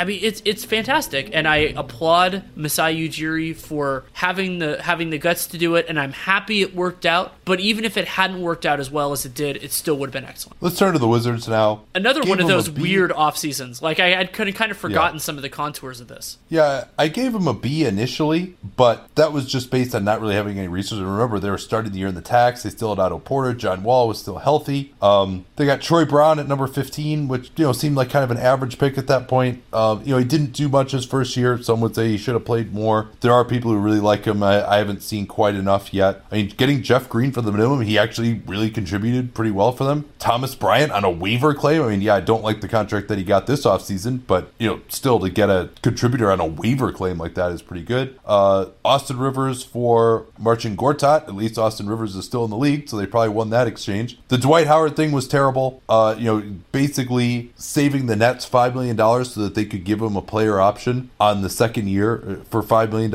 instead of just signing him at the minimum and letting the Nets pay him that 5 million. Uh, that was pretty rough. Maybe there was competition for him. I'm not sure who that was. Um, I did give them some credit for being willing to pay the tax, although, you know, they ended up getting out of it, uh, of course. Um, you know, they didn't really have the resources to retain Mike Scott, who was good for them. Uh, he ended up uh, in LA and then uh, on the Sixers. And then the other thing they didn't do, they didn't extend Kelly Oubre, who they then ended up trading along with Rivers for Trevor Ariza, who is no longer on the team, and they have nothing to show for that. So, uh, you know, I'd be interested to know what the numbers were on Oubre and those extension talks, how much they valued him. He ended up getting 30 million guaranteed from Phoenix, but only, only over two years. Um, so I moved him down to a D just because, you know, again, this is a team that was really trying to make the playoffs. They didn't. The Howard thing was uh, kind of ridiculous. Um, and now they're they're sort of in tank mode. So I, I mean, again, for a team that was trying to make the playoffs, they didn't. They weren't necessarily even going to when John Wall was healthy-ish. So I moved him from a B down to a D. But you know, they're kind of shuffling some deck chairs around here. Ultimately, you know, their their demise as a franchise wasn't sown in this offseason. Yeah, I ended up actually moving them up slightly from a C minus to a C. The reason why is that Thomas Bryant was just better than I anticipated, so that waiver claim looks better. I also liked that they gave Satoransky the keys. He ended up having the keys a lot more than we anticipated because of John Wall's injury and then injury. And the the other weird element of this for the Wizards is that I still don't think I have enough information on Troy Brown. So, you know, they drafted Troy Brown 15th. 15th overall, so right before Zhaire Smith and DiVincenzo and Walker and Huerter. My instinct is that some of those guys end up better than him, but I'm not willing to, with the information that we have at our disposal right now, I'm not willing to make that decision definitively. I probably will in, in like two years, but not really yet. And what's with the Gortat Rivers thing, they got the superior player, and I mean, Gortat's out of the league, and Austin Rivers could have been a contributor, but they got very little from Austin Rivers other than him being salary filler in the Ariza Yeah, trade. he had a pretty rough time in, in Oh, yeah. Washington while he was there. He did. He did. And so and and Dwight, it's not like he, he really moved it. But I guess you could say that moving Gortat also allowed Thomas Bryant to play. So yeah, I mean and, and Jeff Green did work out well for the for the minimum. So he's gone now and you know like what how much whether the mo- the needle he moved was useful is is a, a question that we don't need to get into. But yeah, that's fine. It's uninspiring.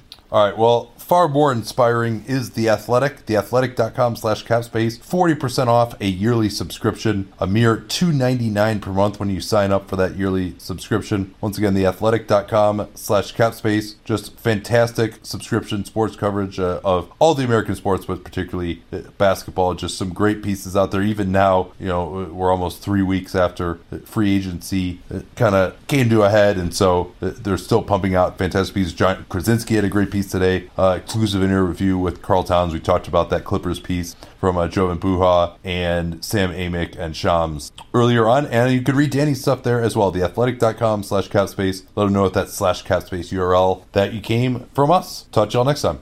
At Bet365, we don't do ordinary. We believe that every sport should be epic. Every basket, every game, every point, every play. From the moments that are legendary to the ones that fly under the radar. Whether it's a three pointer at the buzzer to tie the game or a player that goes two for two at the foul line. Whatever the sport, whatever the moment. It's never ordinary at Bet365. 21 plus only. Must be present in Virginia. If you or someone you know has a gambling problem and wants help, call 1 800 Gambler. Terms and conditions apply.